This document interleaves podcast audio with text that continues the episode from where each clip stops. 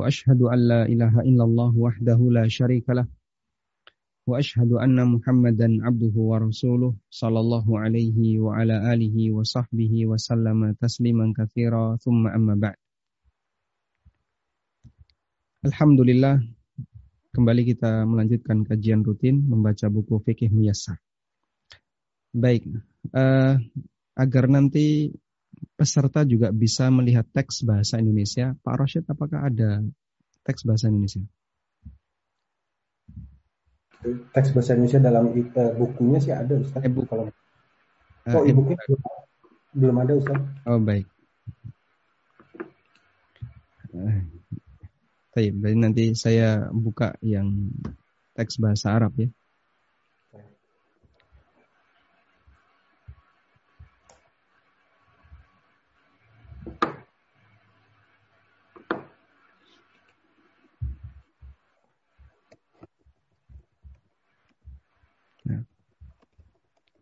Kita akan membaca tentang arkanus salah, rukun-rukun salat. Pertama tentang definisi rukun. Al-arkanu hiya ma tatakawwanu minhal ibadat. Yang dimaksud dengan rukun adalah penyusun ibadah. Ma tatakawwanu minha al-ibadat. Rukun adalah penyusun ibadah wala tasihul ibadatu biha dan ibadah tidak sah kecuali dengan memenuhi rukunnya. Wal farqu bainaha wa syurut sementara perbedaan antara rukun dengan syarat adalah anna syarta yataqaddamul ibadah. Kalau syarat itu mendahului ibadah sehingga dia dilakukan atau harus dipenuhi sebelum ibadah. Wa yastamirru ma'ahu dan harus selalu ada membersamai ibadah. Wa ammal arkan sementara untuk rukun fahiyallati tashtamilu 'alaiha al-ibadah min aqwal wa af'al. Sementara untuk rukun adalah isi dari ibadah baik berupa ucapan maupun perbuatan. Wa arkanuha arba'ata asyara ruknan dan rukun salat ada 14. La tasqutu amdan wala sahwan wala jahla. Dan rukun itu tidak bisa gugur baik ditinggalkan dengan sengaja, ditinggalkan karena lupa maupun karena tidak tahu.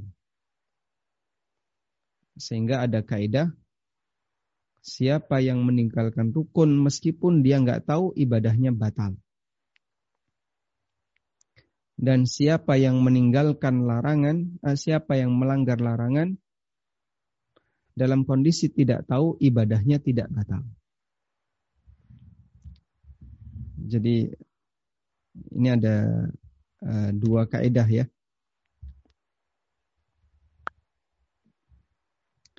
Tarkul ma'muri jahlan la yasqut wa fi'lul mahdzuri jahlan yasqut. Jadi bentuk pelanggaran karena tidak tahu. Ada dua. Pertama, meninggalkan meninggalkan perintah. Yang kedua adalah melanggar larangan.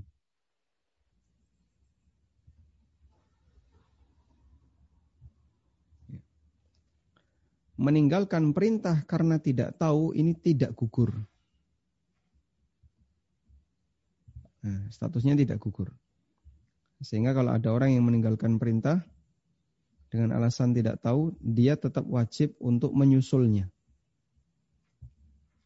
Melanggar larangan karena tidak tahu, gugur. Dalam arti dia tidak diwajibkan untuk apa mengulang sholatnya atau memperbaik uh, apa mengulang ibadahnya karena dia melanggar larangan dalam ibadah itu. Sebagai contoh sholat. Sholat ada bagian rukun yang ini wajib sholat. Dan ada e, pembatal sholat. Orang meninggalkan rukun karena tidak tahu, tidak melakukan rukun karena tidak tahu. Saya saya bicara karena tidak tahu ya. Karena tahu jelas batal. Karena tidak tahu maka tidak gugur. Sehingga dia harus mengulangi sholatnya. Tapi orang melakukan pembatal karena tidak tahu, maka sholatnya sah. Sehingga status pelanggarannya gugur. Nah, dua praktek ini ada di zaman Nabi Shallallahu Alaihi Wasallam. Yang pertama orang yang meninggalkan rukun karena tidak tahu. Dan Nabi Shallallahu Alaihi Wasallam tetap menghukuminya sebagai sholat yang batal. Waktu itu ada seorang sahabat yang dia masuk masjid. Lalu sahabat ini sholat dalam kondisi tidak tumak nina. Dia cepat sekali sholatnya. Setelah itu menghampiri Nabi Wasallam. Kemudian Nabi Sallallahu Alaihi Wasallam mengatakan, irji fasalli fa inna kalam tusalli. Ulangi salatmu karena salatmu batal. Akhirnya dia pun mengulangi salatnya. Fa'ada kama, kama kana. Dia mengulangi salatnya sebagaimana salat sebelumnya. Sehingga gerakannya juga cepat, tidak tumak nina. Dan tumak nina itu rukun. Tumak nina itu rukun. Fa'ada kamakana. Dia pun mengulangi sholatnya sebagaimana sholat dia sebelumnya. Kemudian balik lagi kepada Nabi Sallallahu Alaihi Wasallam. Lalu Nabi Sallallahu Alaihi Wasallam mengatakan, Irji fasalli fa inna kalam tusalli. Ulangi sholatmu karena tadi sholatmu batal. Dilakukan sampai tiga kali. Akhirnya yang ketiga orang ini mengatakan, La uhsinu walladhi ba'athaka bilhaq. La uhsinu ghaira dhaka demi zat yang telah mengutusmu dengan kebenaran. Aku nggak bisa sholat yang lebih baik dibandingkan ini. Fa'alimni maka tolong ajari aku. Kemudian Nabi Shallallahu Alaihi Wasallam pun mengajarkan sholat kepada orang ini yang benar dengan memenuhi semua rukunnya. Hadis ini disebut dengan hadis musik fi salatihi. Yang itu merupakan hadis standar, rujukan tentang bagaimana cara sholat yang sah.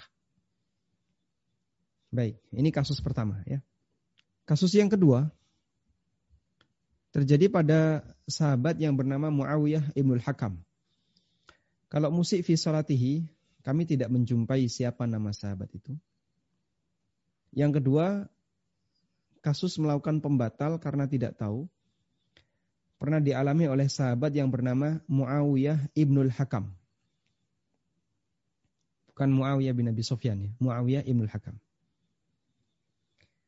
Muawiyah ini pernah berbicara di tengah sholat dalam kondisi beliau nggak ngerti. Kemudian selesai sholat Nabi Shallallahu Alaihi Wasallam bertanya, siapa yang gaduh tadi? Ini Muawiyah ini bicara. Kemudian Muawiyah mengatakan, Ana ya Rasulullah, saya ya Rasulullah. Lalu Nabi SAW menyampaikan kepada Muawiyah, Inna hadis salah la tasluhu Inna hadis salah la tasluhu fihi min kalamin nas. Innama huwa tasbihun wa tahmidun wa takbir. Salat itu nggak boleh kecampuran pembicaraan manusia. Meskipun Muawiyah bicaranya pakai bahasa Arab ya. Muawiyah bicaranya pakai bahasa Arab. Kan enggak apa pakai bahasa Arab. Ya enggak bahasa Arab kalau yang bukan doa-doa sholat ya tidak boleh.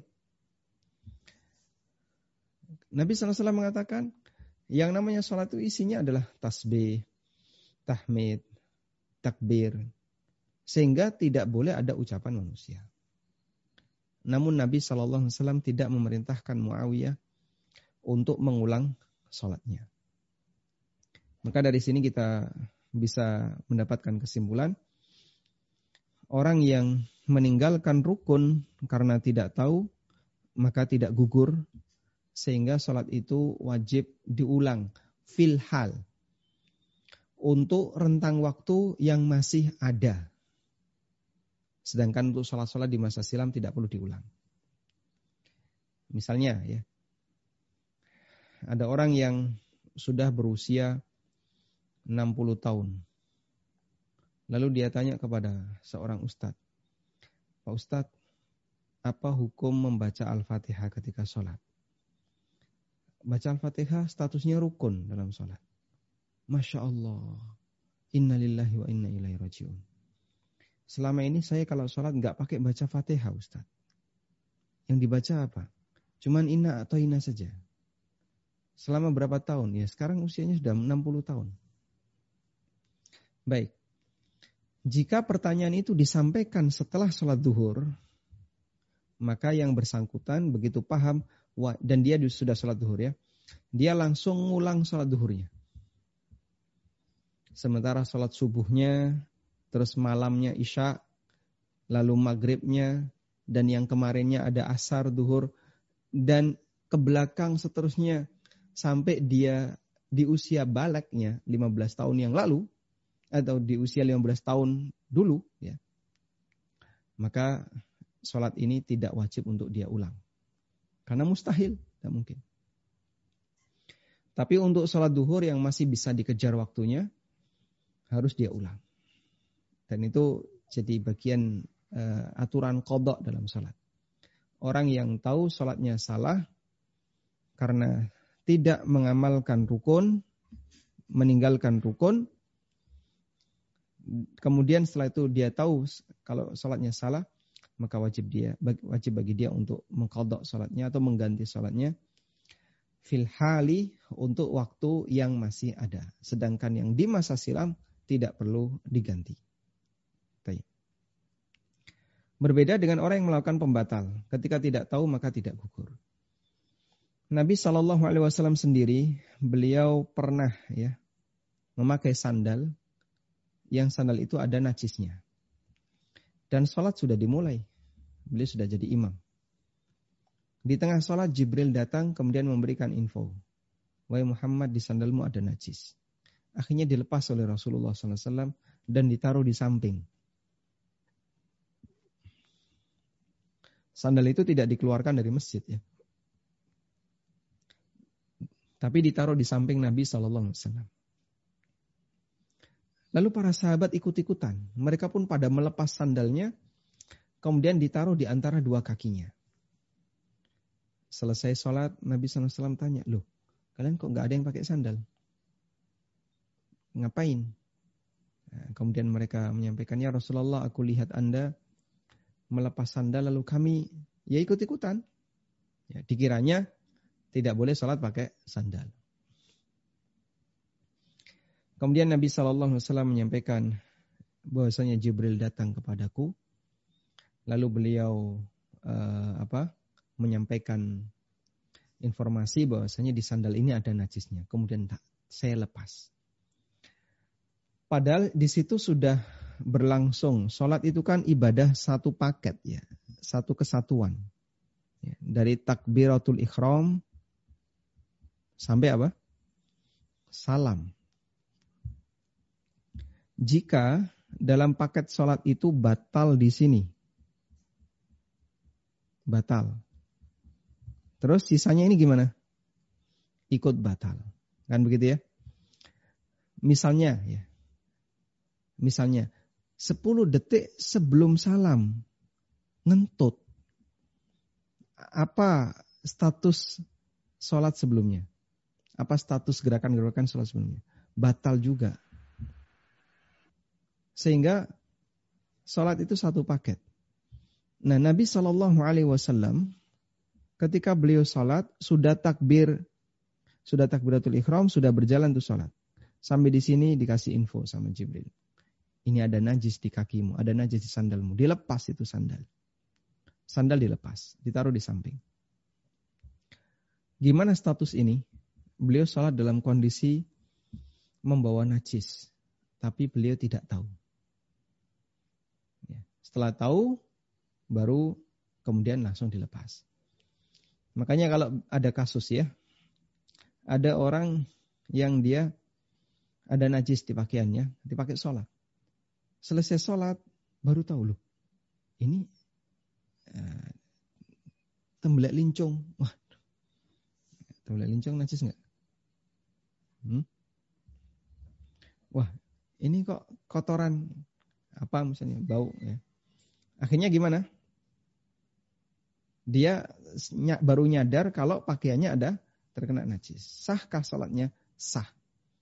Kenapa? Karena ketika sholat dia nggak tahu kalau di pakaiannya ada najis. Wallahu alam. Baik. Kemudian sekarang kita akan melihat apa perbedaan antara rukun, syarat dan wajib. Jadi eh, sesuatu yang harus dikerjakan terkait ibadah eh, terkait ibadah itu ada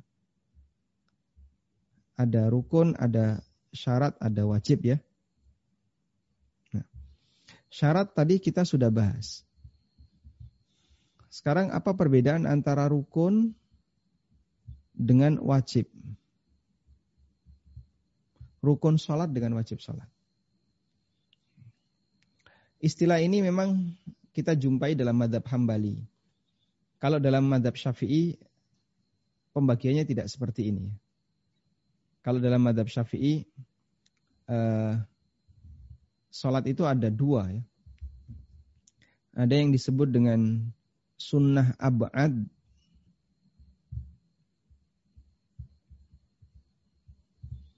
dan ada yang disebut dengan sunnah hayat.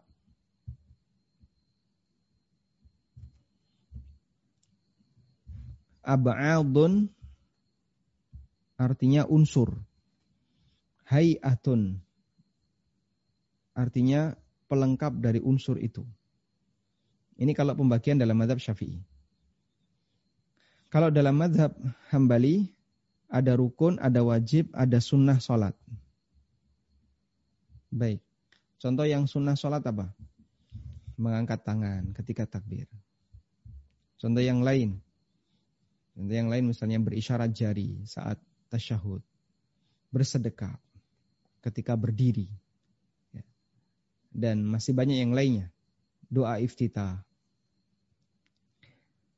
Kemudian contoh yang wajib apa?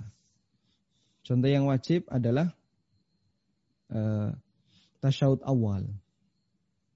Kemudian membaca solawat ketika duduk tasyahud awal. Eh, membaca solawat ketika duduk tasyahud akhir. Kemudian takbir intikal. Lalu bacaan doa-doa di setiap rukun. Membaca subhana rabbiyal azim. Ketika ruku membaca sami Allahu liman hamida rabbana walakal hamdu ketika i'tidal. Subhana rabbiyal a'la ketika sujud dan seterusnya. Baik yang itu dimatikan. AC kecil. Nah. Kemudian di sana ada rukun. Apa itu rukun? Nah, tadi ya. Unsur utama. Unsur utama yang harus ada dalam salat. Nah, sekarang kita agak sedikit uh, perlu pembeda. Apa pembeda? antara rukun dengan wajib.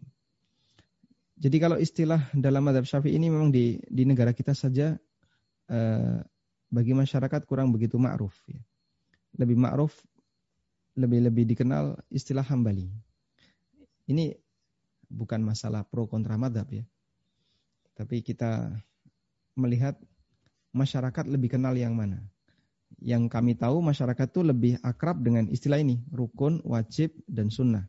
Sementara hayat dengan abad tadi ya, ada abad, ada hayat, ini kan jarang di antara kita yang dengar ya. Yang lebih yang lebih sering kita dengar ya rukun, wajib dan sunnah. Baik. Kita paham untuk sunnah. Sunnah itu kalaupun ditinggalkan sholat nggak batal. Maka kita tidak bahas ini ya. Nah sekarang apa perbedaan antara yang rukun dengan yang wajib? Perbedaannya, perbedaannya adalah rukun tidak boleh ditinggalkan. Tidak ada toleransi. Jika ditinggalkan. Pokoknya kalau orang meninggalkan rukun apa pun alasannya, baik sengaja, lupa maupun tidak tahu, harus diulang. Kalau wajib, kalau wajib ditoleransi, kita bicara meninggalkan ya. Kita bicara meninggalkan rukun, meninggalkan wajib. Ditoleransi jika Eh, tidak sengaja, jika lupa. Ditoleransi jika lupa.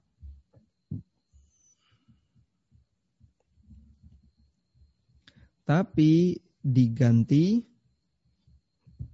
sujud sahwi.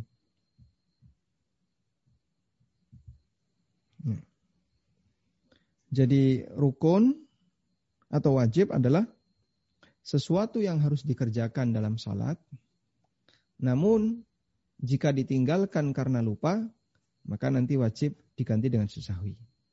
Tapi kalau ditinggalkan dengan sengaja, batal salatnya.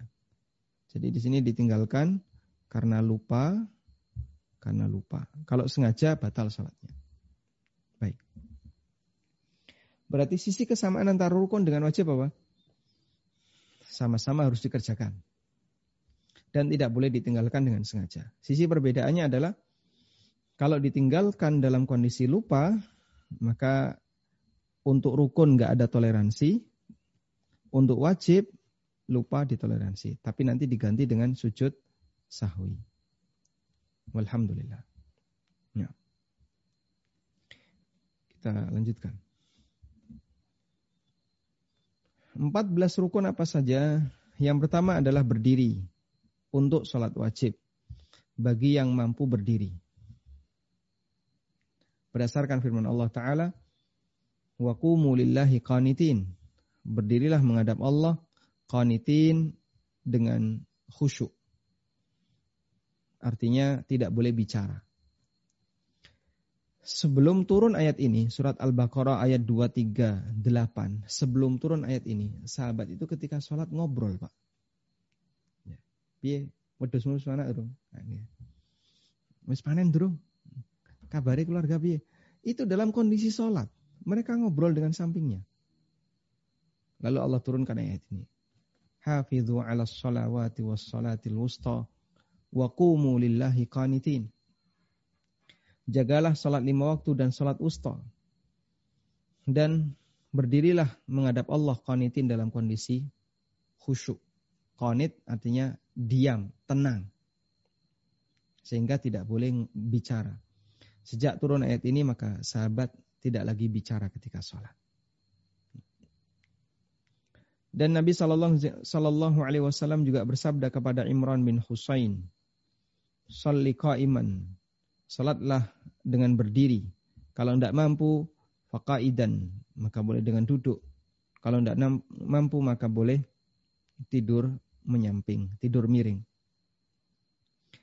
Jika ada orang yang tidak berdiri ketika sholat wajib karena uzur seperti sakit atau karena takut atau karena sebab yang lainnya, fa innahu yu'dharu bidzalika, maka uzurnya diterima. Wa yusalli hasaba halihi qa'idan au ala janbin. Dan dia boleh sholat sesuai dengan kondisinya, baik duduk atau tidur menyamping. Sedangkan untuk sholat sunnah, berdiri itu sifatnya sunnah. Sehingga dalam sholat sunnah boleh duduk meskipun tanpa alasan. Saya ulang ya. Dalam sholat sunnah boleh duduk meskipun tanpa uzur. Nggak ada alasan. Ya, sehingga, loh kamu kenapa sholat sunnahnya kok duduk? Ya saya malas, ya, malas berdiri. Itu sah sholat sunnahnya. Meskipun dia nggak ada uzur. Tapi kalau ada orang sholat isya, kamu kok duduk kenapa? Ya, saya pengen sensasi sekali-sekali duduk. Ya batal sholatmu. Harus diulang. Namun berdiri lebih afdol dibandingkan sholat duduk. Nabi SAW bersabda, Salatul qa'id ala nisfi min salatil qa'im. Salatnya orang duduk setengah pahalanya dibandingkan sholatnya orang yang berdiri. Berikutnya adalah takbiratul ihram. Takbiratul ihram nama lainnya apa? Takbir at-taharrum. Takbir at-taharrum. Disebut ihram karena dia mengharamkan kegiatan luar sholat dengan kegiatan dalam sholat. Sehingga takbiratul ihram itu pintu gerbang. Gerbang sholat. Makanya orang yang salah takbiratul ihramnya, maka sholatnya batal. Ya. Gak ada ampun. Karena takbiratul ihram adalah pintu gerbangnya sholat. Artinya dia dianggap uh, tidak melaksanakan sholat sehingga sholatnya harus diulang. Takbiratul ihram adalah ucapan Allahu Akbar dan tidak sah dengan kalimat yang lain. Menurut pendapat jamahir ulama. Meskipun mendapat sebagian Hanafiyah, takbiratul ihram bisa diganti dengan kalimat yang mengandung pengagungan. Misalnya, Allahur Rahman. Atau Allahul Karim. Atau kalimat yang lain, Allahul Azim. Menurut Hanafiyah boleh. Tapi kalau jumhur nggak boleh, harus Allahu Akbar. Nah, berdasarkan uh, perintah Nabi SAW kepada orang yang sholatnya salah, Idza kumta ila sholati fakabbir. Kalau kamu mau sholat, bertakbirlah. Dan beliau juga mengatakan, wa tahrimuhat takbir. Yang mengharamkan sholat itu takbir. Sehingga harus ada ucapan Allahu Akbar. Maka sholat tidak sah tanpa takbir. Yang ketiga adalah membaca Al-Fatihah. Murattabatan fi kulli rakatin. Ya. Di setiap rakaat berdasarkan sabda Nabi SAW, La salata liman lam yakra bi fatihatil kitab. Tidak ada salat bagi yang tidak membaca Al-Fatihah. Wa yustathna min dhalikal masbuk kecuali untuk masbuk idza adrakal imama raki'an ketika masbuk itu mengejar imam menjumpai imam sedang rukuk au adraka min qiyamihi ma lam yatamakkan ma'ahu min qiraatil Fatihah. Atau imam menjumpai uh, makmum masbuk menjumpai imamnya berdiri tapi cuma sebentar sehingga tidak memungkinkan untuk baca Al-Fatihah. Demikian pula tidak disyariatkan untuk makmum dalam salat jahriyah. Yustasna min qiraatiha. Dia dikecualikan uh, sehingga boleh tidak baca Fatihah. Lakin lau qara'aha fi saktatil imam. Namun jika makmum membaca Al-Fatihah saat imam itu terdiam, ya, misalnya sedang milih surat, lalu makmum cepat-cepatan baca Fatihah. Fa inna dzalika aula, maka itu lebih layak. Maka itu lebih baik. Akhzan bil ahwat dalam rangka mengambil prinsip kehati-hatian. Baik. Sehingga kita ulang, membaca Fatihah itu rukun, kecuali untuk tiga keadaan. Pertama, makmum masbuk. Ya, makmum masbuk yang menjumpai rukuknya imam. Yang kedua, makmum masbuk yang menjumpai imam berdiri, tapi begitu dia Allahu Akbar, imam rukuk. Ya sudah. Dia nggak baca Fatihah, langsung ikut rukuk. Yang ketiga adalah uh, bagi makmum sholat jahriyah di mana bacaan imam dikeraskan. Maka makmum tidak tidak dianjurkan baca Fatihah atau eh, tidak ditugaskan baca Fatihah tapi dengar mendengarkan bacaan imam. Namun jika imamnya terdiam maka makmum bisa membaca surat Al-Fatihah. Rukun berikutnya adalah ruku. Fikul li di setiap rakaat. Allah berfirman, Ya ayyuhalladzina amanu ruka'u wasjudu. Wahai orang-orang yang beriman, rukuklah. Ya. Rukuklah kalian dan sujudlah kalian. Ada orang yang membuat plesetan ya. irka'u artinya apa tadi? Rukuklah. Lalu dia plesetkan. Jadi rokoklah. Nah, gitu. La haula wala quwata illa billah. Makanya sampai dia mengatakan merokok itu ada dalilnya dalam Quran. Gimana? Warka'u ma'arraki'in. Ya. Merokoklah kamu bersama orang-orang yang merokok. Warka'u ma'arraki'in. Ada dalam Al-Quran ya. Warka'u ma'arraki'in.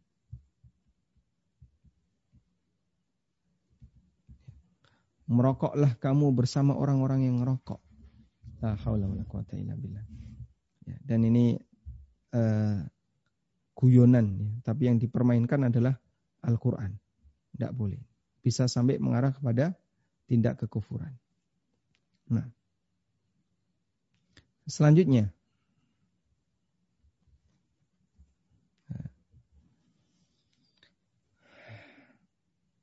Ar-raf'u minas minar ruku' wal i'tidal ya. Bangkit dari ruku' dan berdiri i'tidal. Berdiri sempurna. Berdasarkan sabda Nabi SAW dalam hadis musik fi salatihi, warka hatta tatma'inna rakian thumma hatta ta'tadila qa'iman. Rukuklah sampai rukuk mutumaknina, lalu bangkit i'tidal sampai kamu berdiri sempurna.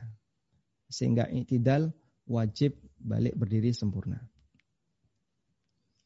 Berikutnya sujud. Berdasarkan firman Allah Ta'ala, wasjudu. Dan Nabi SAW juga bersabda dalam hadis tentang orang yang salatnya salah, masjud hatta tatma'inna sajidan. Sujudlah sampai uh, sujudmu tumaknina. Dan sujud dalam setiap rakaat marratain ada dua. Ya, dua kali ya. Sujud dalam setiap rakaat itu dua dua kali alal a'dha'is sab'ah dan harus bertumbuh pada tujuh anggota sujud. Al-madhkura yang disebutkan dalam hadis Ibnu Abbas. Wa fihi di sana Nabi SAW bersabda, Umirtu an asjuda ala sab'ati a'dhum. Aku diperintahkan untuk bersujud dengan bertumpu pada tujuh tulang. Al-jabha. Al-jabha. Dahi wa asyara biyadihi ila anfi. Dan Nabi SAW berisyarat dengan tangannya mengenai mengenai hidungnya. Begini ya. Dahinya kena hidungnya juga. Wal yadain kedua telapak tangan. Waruk batain kedua lutut. Wa atrafal qadamain dan ujung-ujung jari ujung-ujung tangan. Ujung-ujung tangan itu uh, ujung-ujung uh, apa? Wa atrafal qadamain dan ujung-ujung kaki. Sehingga ketika sujud bagian ujung kaki diletakkan di tanah. Jika ada salah satu anggota sujud yang terangkat, maka sujudnya batal. Misalnya kaki nggak nempel, sujudnya batal. Selanjutnya nomor 89 adalah bangkit dari sujud dan duduk di antara dua sujud. Hatta jalisan. Lalu setelah sujud, angkatlah kepalamu sampai kamu tumak nina sujud. Selanjutnya yang ke-10. Rukun yang ke-10 adalah tumak nina. Fi jami'il arkan. Untuk semua rukun sholat wahiyas sukun dan tumanina adalah tenang. Wa takunu biqadri al-qaul al-wajib fi kulli ruknin. Dan tumanina ini batas lamanya adalah sampai orang mampu untuk membaca doa di masing-masing rukun yang doa itu merupakan doa yang wajib. Ya, misalnya Tumak nina ruko itu gimana sih? Tumak nina ruko adalah berposisi ruko, lalu bertahan dalam rentang waktu minimal adalah bisa ya apa membaca satu doa dalam ruko itu dan dia tidak bergerak, membaca satu doa dan dia diam. Itu berarti tumak nina. Dia berhasil membaca subhana rabbiyal azim. Lalu baru bergerak. Maka itu tumak nina. Tapi kalau bacaan yang wajib aja tidak, maka ini belum disebut tumak nina. Nabi SAW memerintahkan kepada orang yang sholatnya salah, dalam setiap rukun harus memperhatikan tumak nina. Tayyib. Kemudian at-tasyahudul akhir. Rukun berikutnya adalah tasyahud akhir. Bapak Ibu bisa perhatikan tasyahud awal itu bukan rukun. Tapi wajib so, sholat. Wajib sholat artinya tadi ya. Jika ditinggalkan karena lupa, maka nanti cukup ditutupi sujud sahwi. Berikutnya adalah tasyahud akhir. Berdasarkan perkataan Ibnu Mas'ud radhiyallahu anhu. Kunna naqulu qabla ay yufrada alaina tasyahud assalamu ala Allah min ibadihi. Kami dulu sebelum diwajibkan untuk tasyahud kami mengucapkan assalamu ala Allah min ibadihi. Keselamatan untuk Allah dari hambanya. Lalu Nabi SAW melarang hal ini. La taqulu assalamu ala Allah. Jangan kau ucapkan assalamu ala Allah. Walakin kulu at-tahiyatu lillah. Tapi ucapkanlah at-tahiyatu lillah wassalawatu wat sampai akhir doa. Baik. Kenapa tidak boleh mengucapkan assalamu ala Allah? Allah huwas salam. Karena Allah itu sumber keselamatan. Dialah dat yang maha assalam. Ya. Maka eh, apa? Tidak boleh memberikan salam untuk Allah Subhanahu wa taala. Kemudian berikutnya adalah al-julus litasyahudil akhir. Duduk tasyahud akhir. Kalau tasyahud awal itu wajib sholat, sehingga kalau ditinggalkan dengan lupa, ditinggalkan karena lupa, um, sholat tidak batal, tapi nanti diganti sujud sahwi. Berikutnya adalah salam. Berdasarkan sabda Nabi SAW, wa tahliluha at-taslim yang menghalalkan sholat adalah taslim. Sehingga begitu salam ke arah kanan dan ke arah kiri, maka eh, orang sudah boleh melakukan gerakan apa pun, kegiatan apa pun yang itu tidak boleh ketika sholat.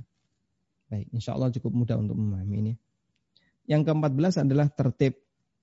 Tertib dalam melakukan rukun sebagaimana yang tadi kita baca. Karena Nabi SAW mengerjakannya secara tertib. Dan beliau bersabda, Sallu kama ra'aitumuni usalli. Dan beliau ajarkan kepada orang yang salatnya salah adalah dengan kalimat thumma. Thumma yang itu menunjukkan harus dilakukan secara tertib. Wallahu alam. Baik. Sampai di sini ada yang mau disampaikan? Tidak ada, tapi saya ada pertanyaan sedikit, Ustaz. Baik, uh, sebentar Pak.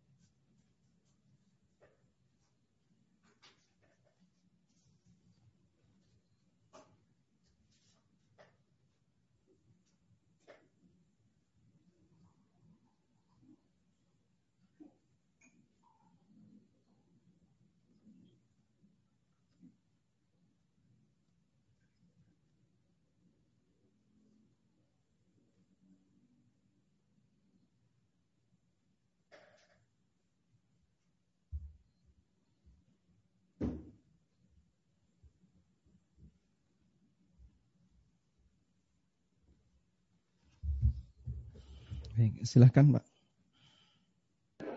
Baik Ustaz. Apa Ustaz saya um, waktu itu pernah me, melihat atau menonton salah satu tayangan YouTube uh, di Indonesia dari salah satu ustaz uh, ketika sedang sholat terutama untuk lelaki ya uh, ketika sedang sholat uh, lalu pada saat ruku terasa keluar air kencing uh, tapi karena tidak yakin lalu di menurut ustaz tersebut katanya silahkan dilanjutkan saja selesaikan insya Allah sah uh, itu bagaimana ustaz? Baik ketika melakukan gerakan sholat uh, seolah-olah ada yang menetes. Apakah sholatnya dilanjut atau sholatnya batal? Jadi begini, untuk mengukur itu masuk kategori was-was ataukah bukan was-was? Ada beberapa indikator. Pertama adalah seberapa sering itu terjadi. Kalau ini baru pertama kali dan nggak pernah saya seperti ini. Oh mungkin ada benarnya. Tolong dicek. Ngeceknya gimana mau lagi sholat? Ya siapa yang minta ngecek sambil sholat? Anda ke toilet, Oh dicek. Kok ternyata kayaknya ndak ada yang keluar. Alhamdulillah. Sholat dilanjut. Tapi diulangi dari awal ya. Yang kedua, jika ini terlalu sering, seberapa sering ini? Wah, hampir tiap mau sholat. Enggak, enggak merasa seperti ini kalau kalau lupa. Oh iya, berarti ini halusinasi. Anda terkena was-was. Sehingga setan menggoda Anda seolah-olah ada yang netes, padahal aslinya tidak ada. Nah, sekarang lihat untuk mengukurnya adalah berapa usianya, apakah punya penyakit yang berkaitan dengan urologi dan coba kegiatan yang lain. Oh usianya masih muda. Kalau ke kantor ke aktivitas apa pun tidak ada efek, biasa aja. Cuman pas mau sholat aja kayaknya perasaan ada yang netes. Baik, sekarang ber, uh, coba buang air kecil, ya. Terus wudhu, setelah itu sepedaan. Atau main futsal.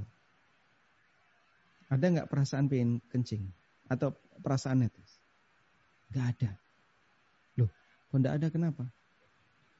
Karena setan nggak ganggu yang di posisi seperti ini. Sehingga meskipun yang bersangkutan sebelumnya buang air kecil dulu, terus setelah itu wudhu, kemudian main futsal, padahal gerakan futsal dengan gerakan sholat banyak mana? Hmm? Jangan dibandingkan ya. Futsal itu lari ke mana-mana. Sholat anteng. Gerakannya nggak banyak. Anteng. Ya memang ada perpindahan gerakan.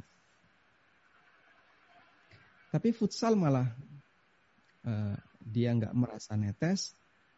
Giliran sholat merasa netes. Nah ini was-was setan. Hmm. Nah kalau kita sudah menyimpulkan itu was-was setan, obat paling mujarab untuk mengobati was-was setan adalah nggak usah digubris. Kalau Anda nggak ngubris, insya Allah selamat. Tapi kalau masih ngubris, masih kepikiran, bisa dipastikan itu tidak akan bisa selesai. Penyakit itu akan terus bermunculan. Wallahu a'lam. Alhamdulillah. Bisa kalau kayak Ustaz. Kayaknya udah bisa lanjut kayak Ustaz.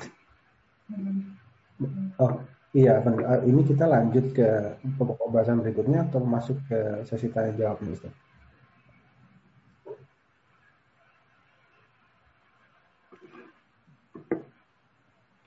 Gimana Bapak? Kita mau mau lanjut ke uh, mau dilanjutkan uh, ini baru. Kenapa? Kalau masih uh, kita masih belum ada banyak pertanyaan baru Baik, saya lanjutkan. Materinya saya. Kita lanjutkan berikutnya. Berikutnya tentang wajib sholat.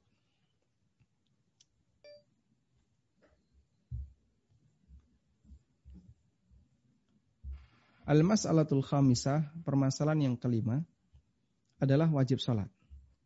Wajibatuha samaniyah. Wajib salat ada delapan. Wajib salat ada delapan. boleh Anda hafalkan? Oh silahkan. Tapi sekali lagi ini buku madhab hambali ya. Dan dalam madhab syafi'i nyebutnya bukan wajib sholat, tapi sunnah hayah sholat. Tabtulus sholatu bitarkiha amdan. Sholat menjadi batal ketika ditinggalkan wajib sholat ini amdan secara sengaja. Watas kutu sahwan wajahlan. Namun kalau ditinggalkan karena lupa atau karena tidak tahu, ya, tas kutu statusnya gugur dalam arti uh, tidak perlu dikerjakan. Artinya tidak diperhitungkan. Baik. Wajib sholat kalau ditinggalkan sengaja sholatnya batal. Tapi kalau ditinggalkan karena lupa atau tidak tahu sholat tidak batal. Mafhum insyaAllah ya. Namun jika dilakukan karena lupa wajib sujud sahwi. Sehingga perbedaannya antara wajib dengan rukun adalah siapa yang lupa rukun, sholatnya tidak sah kecuali dengan melakukan rukun itu. Tapi siapa yang lupa wajib, sholatnya tetap sah, namun dia harus sujud sahwi. Sehingga rukun lebih kuat dibandingkan wajib. Fal arkanu awqatu minal wajib. Penjelasannya sebagai berikut rinciannya. Yang pertama adalah jami'ut takbirat. Ghairu takbiratul ikhram. Semua takbir dalam sholat selain takbiratul ikhram. Itu wajib hukumnya. Kalau takbiratul ikhram ini rukun.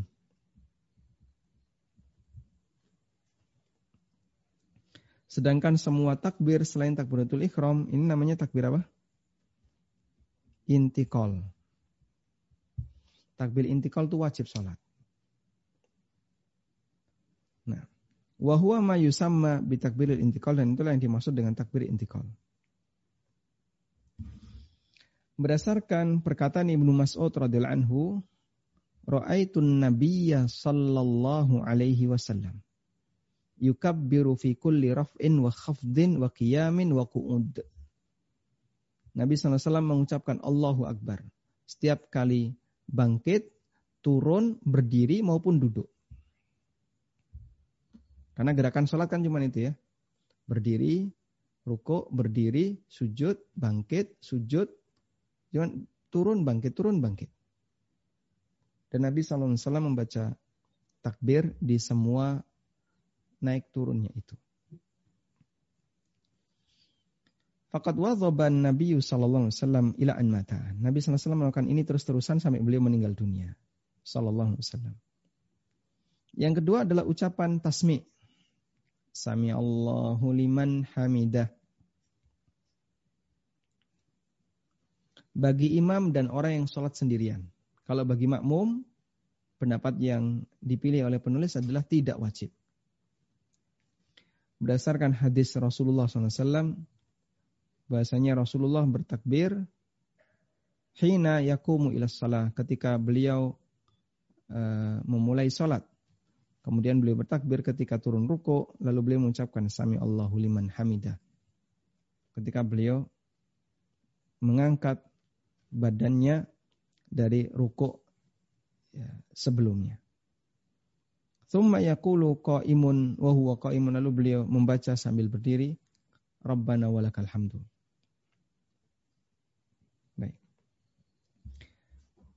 Sehingga di sini uh, apa?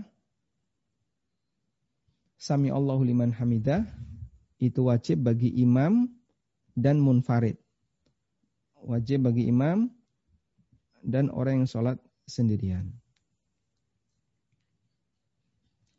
Berdasarkan hadis Abu Hurairah radhiyallahu anhu, Nabi SAW ketika mulai sholat beliau bertakbir dan ketika i'tidal beliau mengucapkan sami Allahu liman hamidah lalu beliau membaca rabbana walakal hamdu.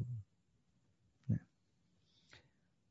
Selanjutnya rukun yang ketiga ucapan rabbana walakal hamdu bagi makmum saja. Kalau bagi imam dan orang yang sholat sendirian, semuanya disyariatkan. Berdasarkan hadis Abu Hurairah di atas. Dan hadis Abu Musa dan di sana ada pernyataan wa idza qala sami Allahu liman hamida faqulu rabbana lakal hamdu. Apabila imam mengucapkan sami Allahu liman hamida, maka ucapkanlah Rabbana lakal hamdu. Nah. Berikutnya eh, wajib yang keempat adalah ucapan subhana rabbiyal azim. Marratan fi ruku, sekali boleh ketika ruku.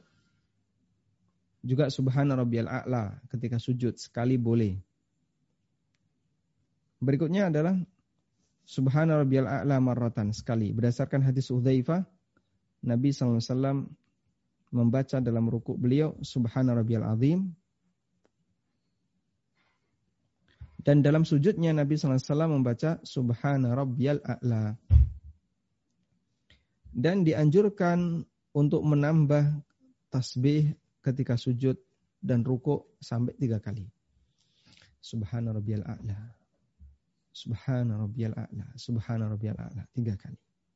Subhana Rabbiyal Azim. Subhana Rabbiyal Azim. Subhana Rabbiyal Azim. Tiga kali.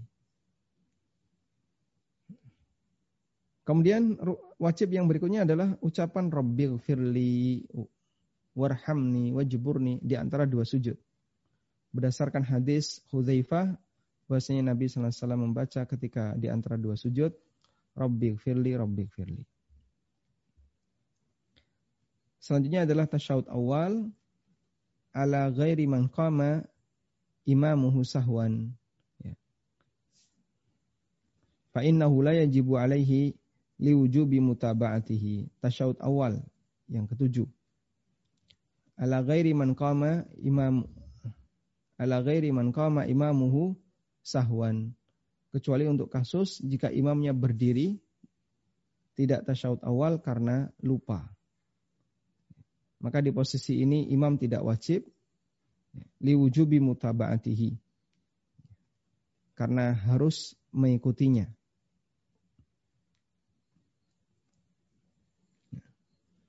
Saya ulang ya. Untuk yang ketujuh, tasyahud awal. Itu wajib sholat. Bukan rukun. Ya. Kalau tasyahud akhir rukun. Namun dalam kondisi selain imam yang berdiri karena lupa. Jadi dapat rokaat yang kedua. Lalu setelah sujud yang kedua, imam langsung berdiri ke rokaat yang ketiga. Dalam bayangannya dia baru rokaat yang kedua. Makanya dia berdiri. Lalu diingatkan oleh makmum, subhanallah. Tapi imam sudah terlanjur di posisi tegak berdiri. Baik, berarti gagal tanggung jawab untuk membaca uh, apa? Untuk duduk tasyahud awal. Maka dalam posisi imam lupa, fa innahu la yajibu alaihi liwujubi mutaba'atihi, maka tidak wajib ya, bagi imam untuk bagi makmum untuk tasyahud awal karena dia harus mengikuti imamnya. Imamnya sudah berdiri sempurna, ya tidak mungkin makmumnya duduk tasyahud, ikuti imam. Nabi Shallallahu Alaihi Wasallam pernah lupa tasyahud awal, walam yaud ilai dan beliau tidak mengulanginya dan beliau tutupi dengan sujud sahwi. Dan tasyahud awal bacaannya adalah sampai wa ashhadu anna Muhammadan abduhu wa rasuluh. Yang kedelapan adalah duduk tasyahud awal. Berdasarkan hadis Ibnu Mas'ud, "Idza qa'adtum fi kulli rak'atain faqulu at-tahiyatu lillah." Kalau kalian duduk setelah mendapatkan dua rakaat, maka ucapkanlah at-tahiyatulillah. Ya. Dan berdasarkan hadis dari Rifa'ah bin Rafi' fa idza jalasta fi wasatis shalah fatma'in. Kalau kamu duduk di tengah salat maka tenanglah. Waftarish fakhidaikal yusra thumma tashahada dan betangkan uh, paha kirimu ya, Maksudnya adalah duduk iftirash. Waftarish fakhidaika al-yusra. Thumma tasyahada lalu bacalah tasyahud. Tayyib. Walhamdulillahi rabbil alamin. Insyaallah cukup mudah untuk dipahami ya. Baik, sampai di sini ada yang mau disampaikan? Enggak ada Ustaz, kelihatannya. Enggak ada Ustaz. Oh, ada. Nah. Ada yang bertanya, ada yang angkat tangan?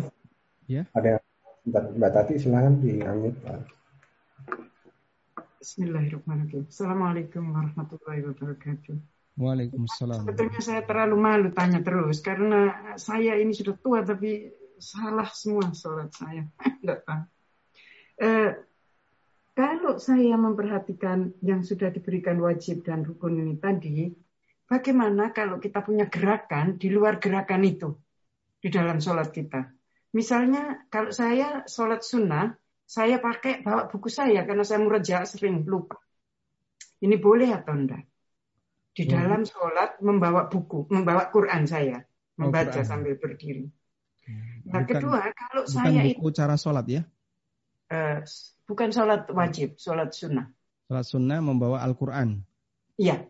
Bukan buku tata cara sholat kan bukan ya? Oh enggak, enggak, enggak. Untuk meraja, untuk untuk surat yang saya baca.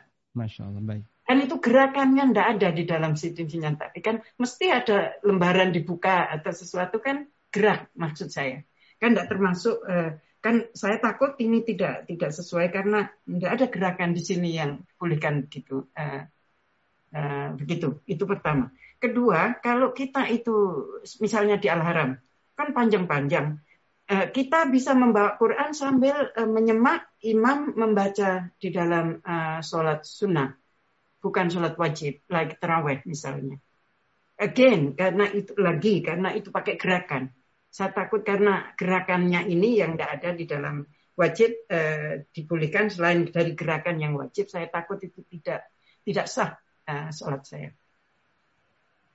Jazakumullah khair. Jazakumullah khairan. Masya Allah. Barakallahu fikum. Zadakillai khirsan. Semoga Allah Ta'ala memberikan semangat yang besar bagi ibu untuk semakin rajin belajar ya. Amin. Ibnu Abbas radhiyallahu anhu pernah ditanya, "Bimada niltal ilma?" Apa sebabnya Anda ini ilmunya banyak? Kemudian Ibnu Abbas mengatakan, "Bi qalbin aqulin walisanin saul." Pertama adalah saya sering mikir, yang kedua saya sering bertanya. Sehingga sahabat itu banyak bertanya kepada para sahabat senior, Ibnu Abbas. Karena beliau termasuk sahabat junior ketika Nabi SAW wafat, usia Ibnu Abbas sekitar 14 tahun atau 13 tahun. Sehingga Ibnu Abbas radhiyallahu anhu tidak lama ketemu Nabi SAW. Kan bayi itu tidak dihitung kan? Orang bisa memahami perkataan di usia berapa? Ya mungkin di usia tujuh tahunan, delapan tahun baru bisa mikir.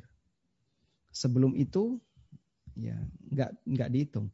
Dan Ibnu Abbas radhiyallahu anhu terlahir tiga tahun sebelum Nabi SAW hijrah. Kemudian beliau masuk Islam di akhir-akhir dakwah Nabi SAW. Menjelang Fathu Mekah. Menjelang Fathu Mekah. Sehingga pertemuannya dengan Nabi SAW singkat. Tapi kenapa ilmunya banyak? Ibnu Abbas rajin bertanya kepada sahabat-sahabat senior. Baik. Selanjutnya, terkait masalah gerakan sholat. Gerakan sholat. Saya bicara gerakan Aina.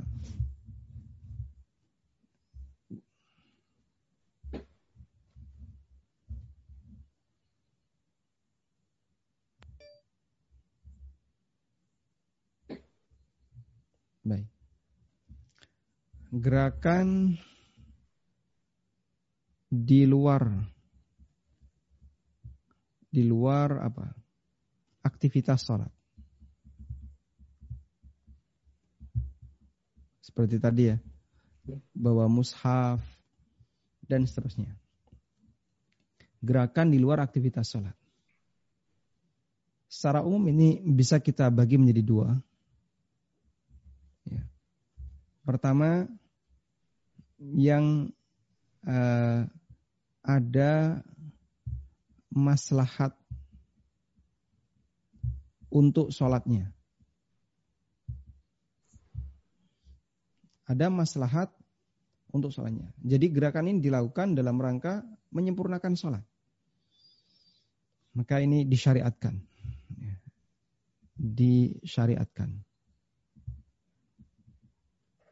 Contohnya apa? Merapatkan soft. Kalau tidak lagi pandemi ya, kalau lagi pandemi ada jaga jarak ya, jaga jarak. Merapatkan soft, misalnya ada soft yang longgar lalu kita geser. Atau nutupi celah soft, depan batal, kemudian kita maju. Atau kita merasa belum lurus dengan sebelahnya, terus kita mundur dikit biar tumit menginjak garis. Dan seterusnya. Gerakan semacam ini disyariatkan meskipun dia di luar sholat, di luar aktivitas sholat. Yang kedua, tidak ada maslahat bagi sholat. Jadi sholat tidak semakin sempurna dengan gerakan ini. Nah untuk yang kedua ini ada dua. Pertama karena kebutuhan. Ada kebutuhan.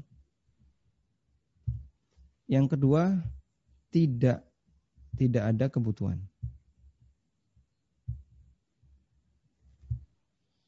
Ada kebutuhan contohnya apa?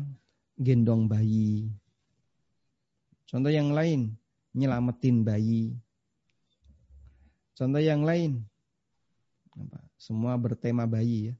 Mendiamkan bayi yang nangis. Yang lain yang Pak yang nggak ada hubungannya dengan bayi. Misalnya matikan HP, HP-nya berdering, terus kita matikan. Yang lain lagi, ada binatang berbisa, lalu kita matikan. Membunuh binatang di saat sholat. Yang ada kebutuhan ini boleh, karena ada kebutuhan. Termasuk garuk-garuk, terus apa lagi misalnya, uh, ucek-ucek mata kalau gatel, ya, dan seterusnya. Yang kedua nggak ada kebutuhan. Nah, tidak ada kebutuhan ini jika sering jika sering dan yang kedua ya, berturut-turut berturut-turut maka batal sholatnya. Ya. Gerakan sholat yang sering berturut-turut nggak ada kebutuhan, ini batal sholatnya. Nah, sekarang bahwa mushaf itu masuk yang mana? Sholat sampai bawa mushaf itu masuk yang mana? Gendong bayi. Eh? Nomor satu atau dua? Nomor satu. Insya Allah. Nomor satu ya. Nomor satu itu disyariatkan berarti. Wallahu alam yang lebih tepat eh, jika sholat wajib, sholat wajib kan tidak terlalu panjang. Ya. Hmm. Sholat wajib kan tidak terlalu panjang. Jika sholat wajib tidak disyariatkan. Sehingga cukup mengandalkan hafalan aja yang sudah dimiliki. Ya meskipun pendek-pendek tidak apa-apa. Ya. Saya hafalnya cuman inna atau kal kausar. Ya berarti setiap kali sholat baca al-fatihah inna atau atau kul wallahu ahad. Tapi untuk salat sunnah, untuk salat sunnah yang disyariatkan panjang. Salat sunnah yang disyariatkan panjang apa? Qiyamul lail. Terus apa lagi? Ya, salat uh, apa? Salat gerhana, salat khusuf. Dan beberapa salat yang lainnya yang disyaratkan untuk dipanjangkan. Maka jika disyaratkan untuk dipanjangkan, ya, boleh menggunakan mushaf agar bisa panjang sehingga masuk kategori nomor satu. Ini untuk sholat uh, bawa mushaf, bawa mushaf uh, ketika sholat sunnah. Baik. Kalau sholat sunnahnya tidak perlu panjang seperti sholat duha. Itu kan dua rakaat, dua rakaat tidak perlu panjang atau sholat qobliyah subuh, maka tidak perlu bawa mushaf. Hmm. Wallahu a'lam. Nah. Uh, kedua apa ya, uh, Mbak Tati? Kalau kita mengikuti imam, tapi juga sholat sunnah waktu di Mekah, misalnya akan panjang-panjang. Kita boleh enggak? Karena sebagian orang bilang haram, haram begitu. Sebagian orang enggak apa-apa, enggak apa-apa. So, saya ingin tahu clear in my mind. Karena ya. kadang-kadang saya juga bawa Quran supaya saya bisa mengikuti imam itu uh, membaca. Baik.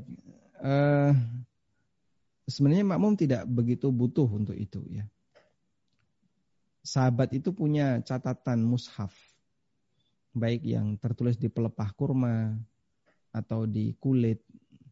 Dan setiap Nabi SAW turun wahyu, beliau selalu memanggil salah satu di antara sahabat untuk menuliskannya.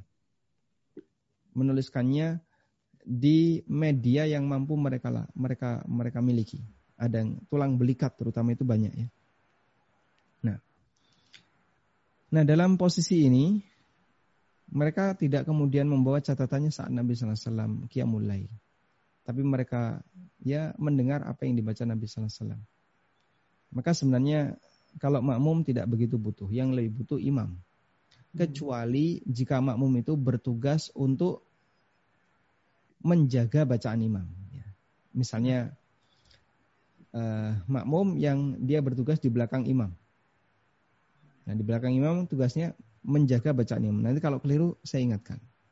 Makanya biasanya secara ilmu, secara kemampuan ilmiah yang bertugas di belakang imam ini tidak jauh tidak jauh kalah dibandingkan imamnya.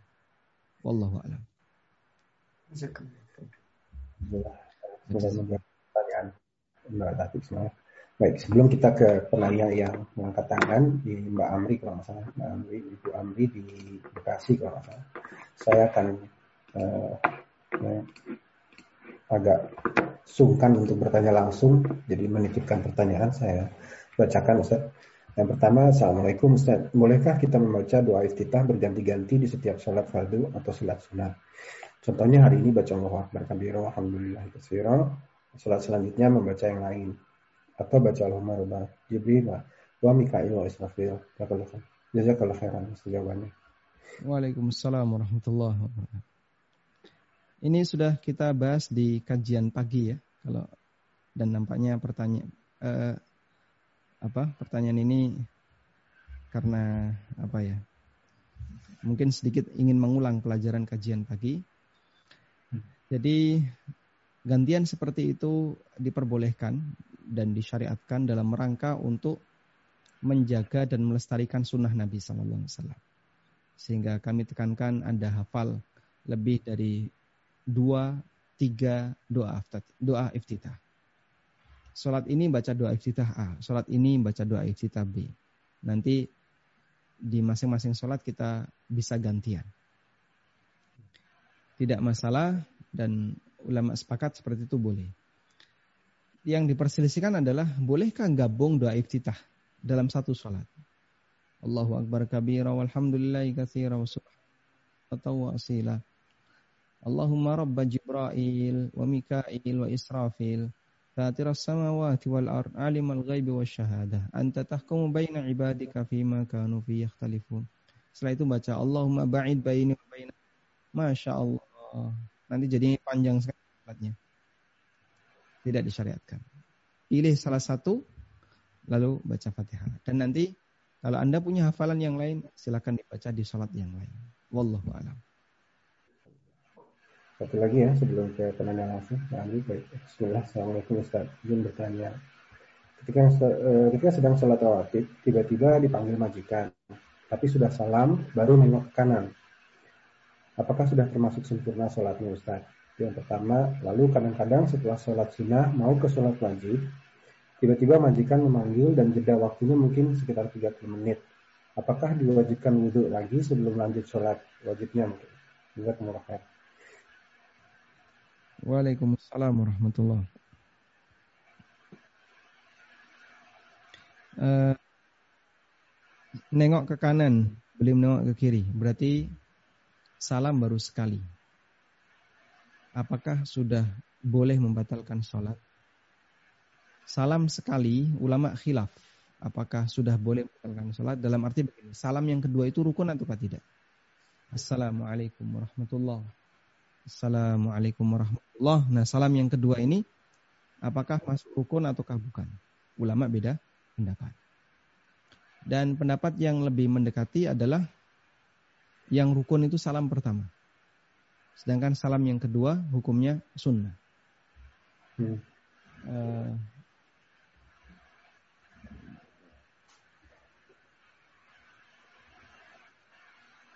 di buku saya tafsir salat ya barangkali bapak ibu ada yang sudah punya.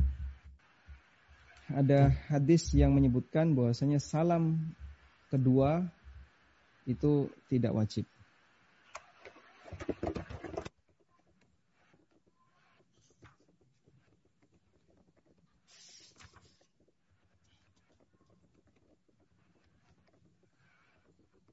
Nah, Aisyah pernah meriwayatkannya.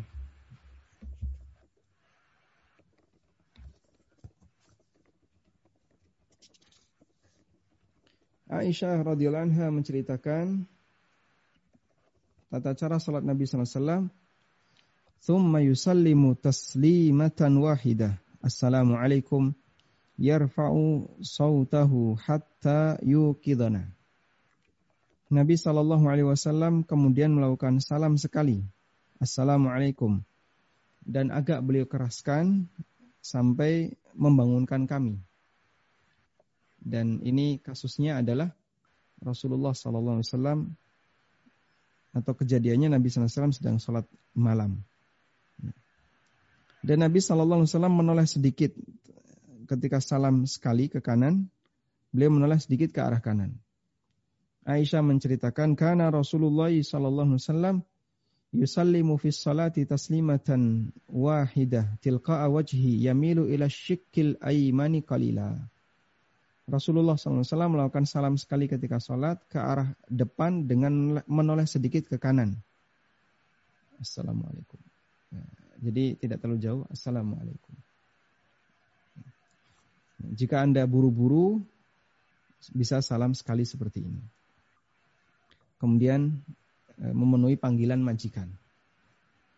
Cuman untuk sholat wajib, jika dipanggil majikan, nggak boleh dibatalkan karena nanti berarti uh, apa melanggar melanggar perintah Allah Subhanahu wa taala. Allah berfirman wala tubatilu a'malakum.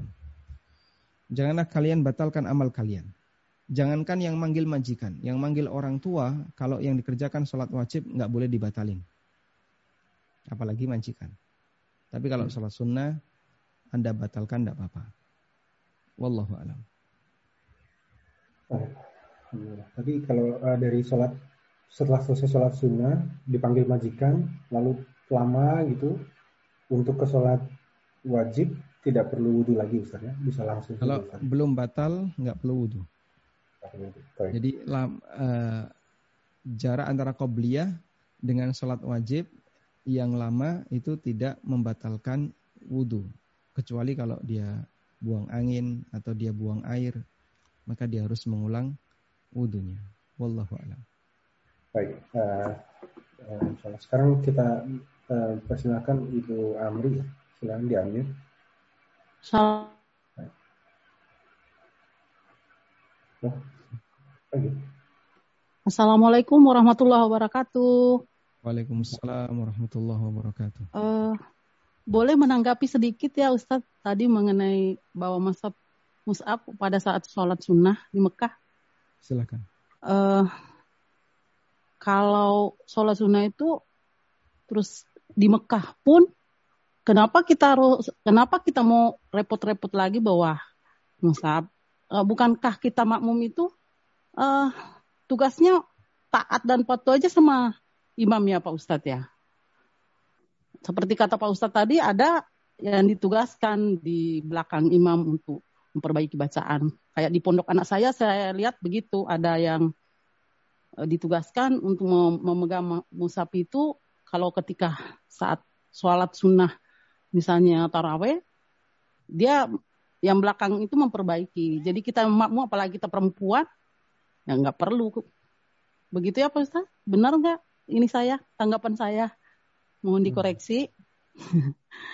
uh, yang kedua, uh, ya. pada saat kita sholat itu, saat tahayat terakhir, di salam kedua, kadang kadang-kadang secara refleks, tangan kita juga udah turun dari paha kita itu, Pak Ustadz. Itu batal sholatnya atau bagaimana ya Pak Ustadz?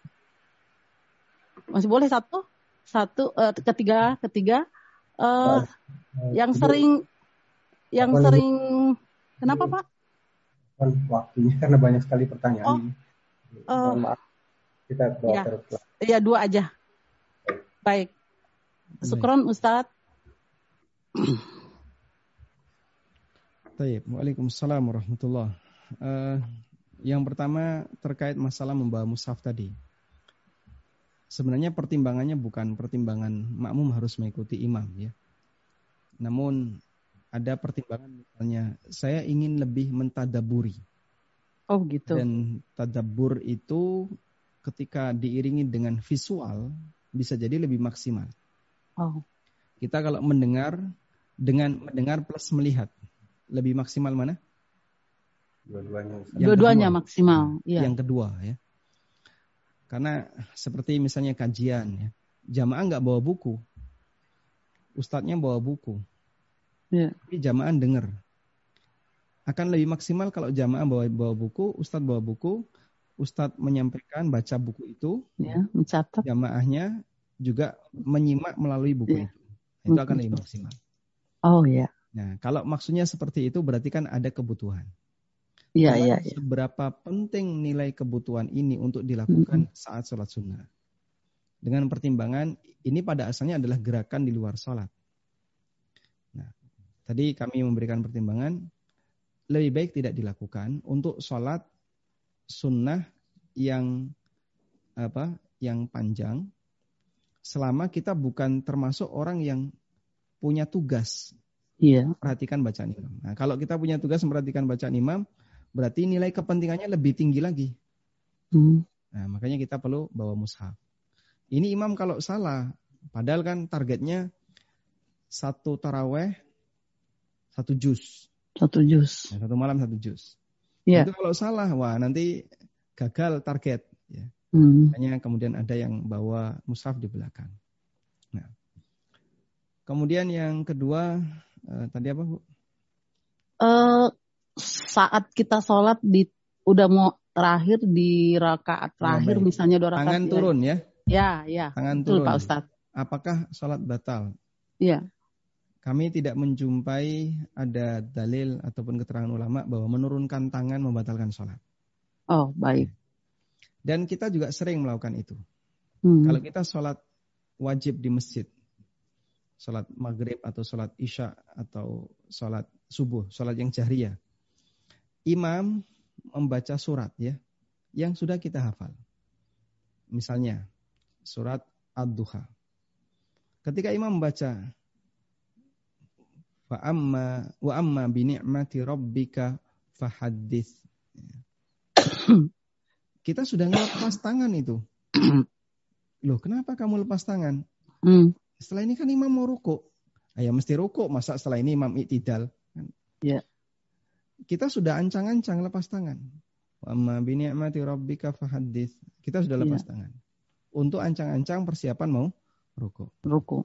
Ya ini kekeliruan yang dilakukan oleh makmum, tapi tidak sampai membatalkan sholat.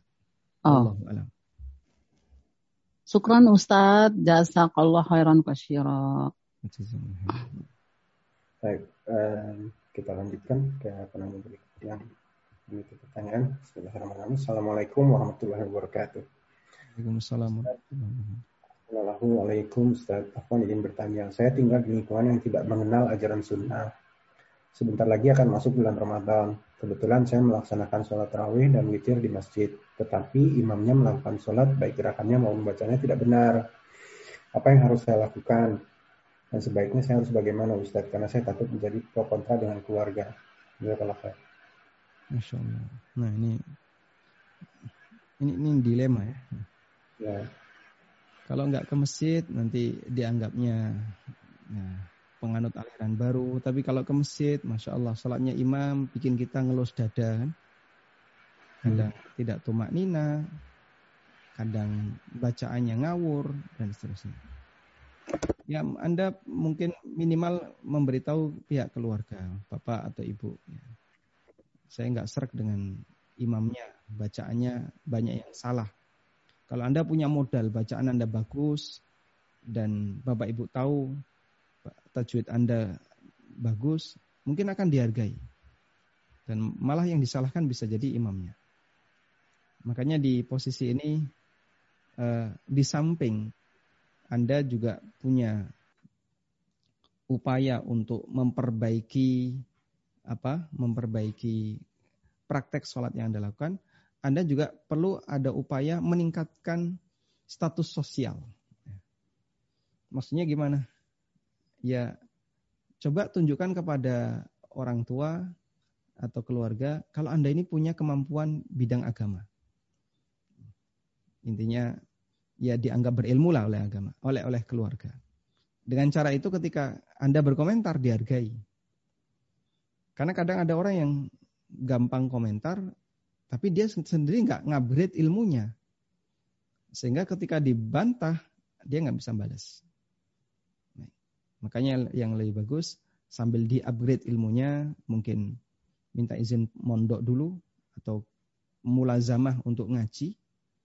Nah, ketika orang tahu bahwasanya kita punya ilmu, maka penilaian kita akan dihargai. Beda kalau penilaian tanpa ilmu.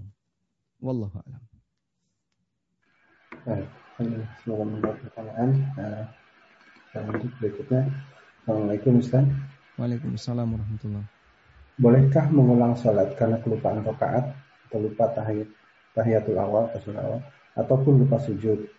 Saya pernah mengalami lupa sudah sujud dua kali atau belum karena saking lamanya berdoa ketika sujud. Walau saya tahu bisa dilakukan sujud sahwi, tapi bolehkah kalau ingin mengulang sholat? Baik, jadi eh, Waalaikumsalam warahmatullahi pada prinsipnya jika sholat itu tidak batal maka tidak boleh diulang. Karena jadinya mempermainkan ibadah ya. Dan itu jadi kaidah. Setiap kegiatan ibadah yang tidak batal maka tidak perlu diulang. Kemudian kalau Anda lupa, jika lupa itu tidak sampai membatalkan, maka tidak perlu diulang namun Anda tutupi dengan sujud sahwi. Tapi kalau lupa itu membatalkan, misalnya lupa rukun. Ya. Dan Anda sampai salam belum sempat untuk memperbaikinya, maka Anda harus ngulang dari awal. Wallahu a'lam.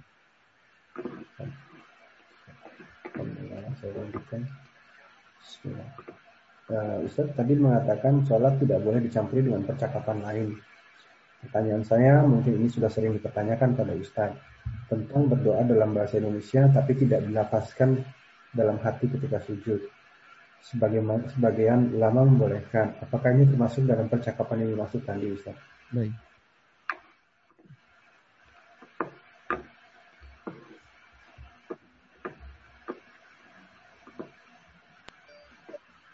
Berdoa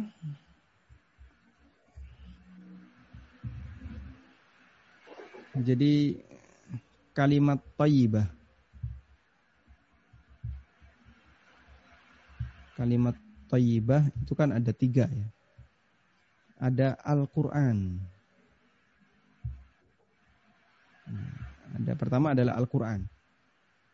Untuk kalimat tayyibah jenis pertama ini dia yang paling uh, yang paling apa? Yang paling ketat aturannya. Sehingga tidak boleh dibuka balik ya. Misalnya kita membaca Ihdinas siratal mustaqim Ar-Rahmanir Rahim Iyyaka na'budu wa iyyaka nasta'in Alhamdulillahi Rabbil Alamin misalnya. Jadi ayatnya dibolak-balik. Ya. Ini uh, kita tidak bicara dari sisi pelajaran Al-Quran, tapi ini tidak sah sebagai bacaan Quran. ditambah lagi itu juga bentuk pelecehan Al-Quran. Sehingga Al-Quran itu harus persis sebagaimana teks yang ada dan cara bacanya khusus harus memenuhi kaidah tajwid. Ini panjangnya sekian, yang ini ada guna, yang ini ikhfa, yang ini iklab, ini idhar, ada acuannya. Yang kedua kalimat dikir.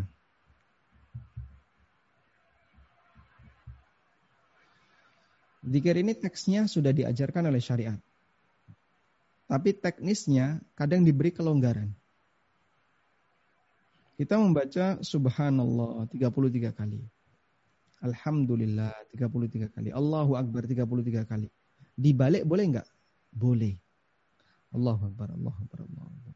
33 kali. Subhanallah, subhanallah, subhanallah. 33 kali. Alhamdulillah, alhamdulillah, alhamdulillah. 33 kali. Dibalik-balik boleh.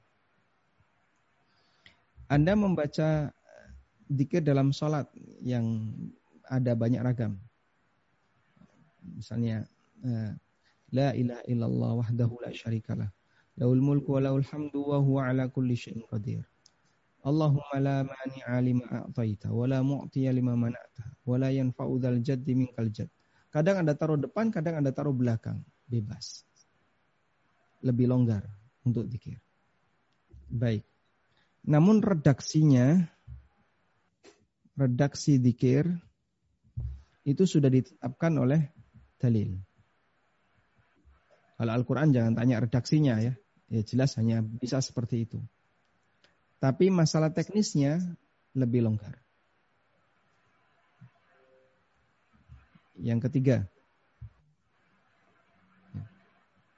Yang ketiga adalah doa. Nah, doa ini redaksi boleh buat sendiri. redaksi boleh buat sendiri, ya. Boleh ikut yang ada dalam Al-Quran maupun hadis. Boleh juga buat sendiri. Nah, sehingga ketika kita berdoa dengan membuat redaksi sendiri, mau pakai bahasa apa pun, ya, mau pakai bahasa apa pun, itu masuk kategori bicara masuk kategori bicara karena mau bahasa Arab bahasa Indonesia kan sama saja. Karena ini di luar redaksi dalam bahasa Arab, uh, di luar redaksi sholat. Hanya saja ditoleransi. Karena kalau Nabi SAW sudah mengizinkan berdoa, silakan berbanyak doa, berarti kan pakai redaksi apa pun terserah. Nah itulah alasan ulama yang mengatakan bahwa berdoa dengan menggunakan bahasa selain Arab boleh. Karena Nabi SAW sudah mengizinkan doa. Kalau sudah diizinkan doa, berarti terserah mau doa apa pun. Mahfum ya? Sehingga di mana yang diizinkan doa? Ketika sujud. Terus di mana lagi? Ketika duduk sebelum eh, duduk tasyahud akhir sebelum salam. Nah, karena Anda sudah diizinkan memperbanyak doa di titik-titik ini, maka silahkan memperbanyak doa dengan doa apa pun. Ya. Baik dengan bahasa Indonesia maupun dengan bahasa yang lainnya. Wallahu Mbak itu boleh di, diucapkan dengan uh, diucapkan doa. dengan lisan. Dengan lisan, baik. Doa itu dengan lisan. Baik. Alhamdulillah. Nah. Alhamdulillah. Baik. Semua baik. Uh, lanjutkan itu. Satu pertanyaan lagi. Baik. Satu pertanyaan, pertanyaan berikutnya singkat saja. Pertanyaannya mengenai sujud syahwi yang tadi sempat disebut sedikit. Apa perbedaan sujud syahwi di sebelum salam dan sesudah salam? Dan bagaimana tata caranya? Mungkin nanti kita khusus ya. Kita khusus. Baik. Saya sebutkan uh, kaedahnya dulu ya. Pertama, sujud sahwi itu sujud tambahan. Yaitu diklik. Coba diklik. Nah, siap. Sujud sahwi itu sujud tambahan. Dalam arti uh, apa? dia bukan bagian dari tata cara sholat. Karena dia tambahan, maka dia disyariatkan karena ada sebab. Sebabnya adalah karena lupa tadi. Sehingga orang yang tidak lupa, tidak ada kondisi apa pun, pada asalnya nggak boleh sujud sahwi. Kamu sujud sahwi ngapain? Memperbanyak sujud. Pahalanya makin banyak. Oh, enggak boleh. Oh, enggak lupa, sholatnya normal, enggak ada apa-apa kok sujud sahwi. Kalau enggak ada sebab, enggak boleh. Yang ketiga, semua sujud sahwi itu dua kali. Sujud, Allahu Akbar, duduk, sujud. Sujud, Allahu Akbar, Allahu Akbar, duduk, Allahu Akbar, sujud, Allahu Akbar, duduk lagi, lalu salam. Sehingga semua sujud sahwi dua kali. Gak ada sujud sahwi sekali, gak ada. Semua sujud sahwi dua kali. Yang keempat, semua gerakan dalam sujud sahwi ada takbirnya. Allahu Akbar. Allahu Akbar. Allahu Akbar. Allahu Akbar. Semua gerakan di sujud sahwi ada takbirnya. Yang kelima, semua sujud sahwi diakhiri dengan salam. Baik sujud sahwi yang dilakukan sebelum salam ataupun sesudah salam. Sujud sahwi sebelum salam misalnya. Sampai tasyahud akhir, Sebelum salam, Allahu Akbar, Allahu Akbar, Allahu Akbar, Allahu Akbar, Assalamualaikum. Dua kali. Sama sebagaimana salam salat. Sujud sawi setelah salam. Setelah tasyahud akhir, Assalamualaikum. Ya, salam dua kali. Terus Allahu Akbar, Allahu Akbar. Ya, sujud sahwi dua kali. Terus duduk, Assalamualaikum lagi. Semua sujud sahwi diakhiri dengan salam. Saya pernah lihat ada jamaah saya, dia sudah pernah belajar sujud dan dia ngerti sujud itu dua kali. Tapi selesai sujud dia bingung, ini mau ngapain? Salam atau enggak? Salam atau enggak? Terus dia enggak salam. Dia cuma terus duduk bersila gitu aja. Saya perhatikan terus oh, dia enggak salam ya. Semua sujud ada salamnya. Yang keenam, tidak ada bacaan khusus untuk sujud sahwi sehingga boleh sujud sahwi tanpa baca apa pun. Allahu Akbar. Allahu Akbar. Allahu Akbar. Allahu Akbar. Baca apa Pak? Saya cuma diam saja. Sah sujud sahwinya. Tanpa baca apa pun. Namun kalau mau membaca, ya silahkan ketika sujud baca Subhana Rabbiyal A'la sebagaimana bacaan sujud. Kemudian yang ketujuh, sujud sahwi itu setelah salam atau sebelum salam? Ulama khilaf rinciannya ya. Menurut Hanafiyah semua sujud sahwi setelah salam. Karena sujud sahwi itu di luar sholat. Menurut Malikiyah semua sujud sahwi sebelum salam. Karena sujud sahwi itu penambal sholat.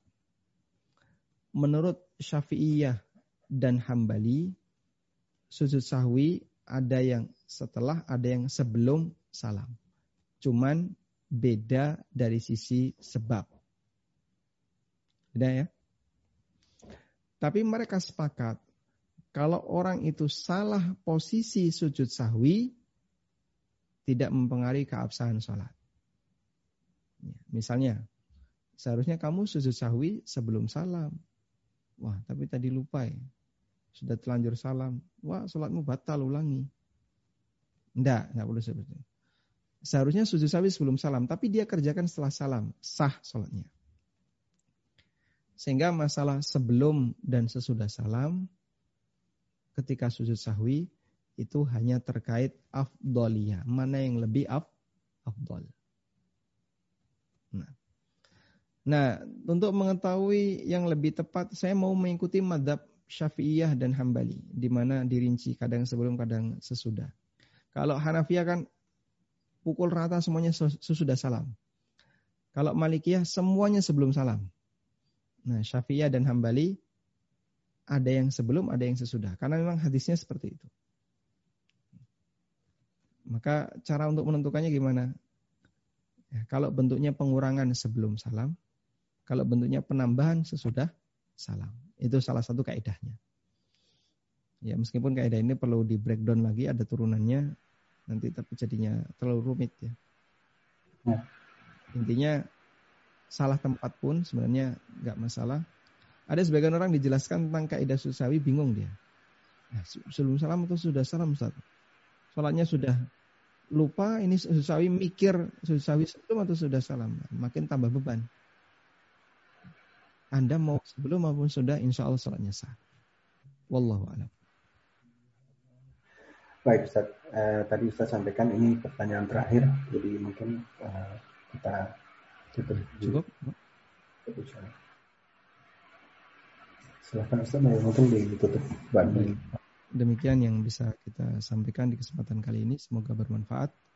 Wassalamualaikum warahmatullahi wabarakatuh.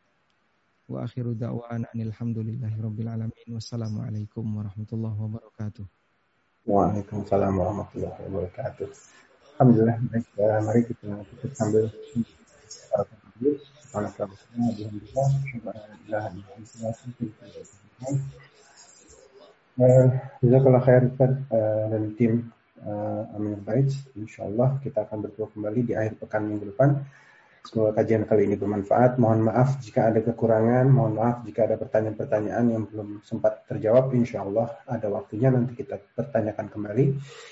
Baik, barakallahu fikum. Wabillahi taufik wa. Assalamualaikum warahmatullahi wabarakatuh.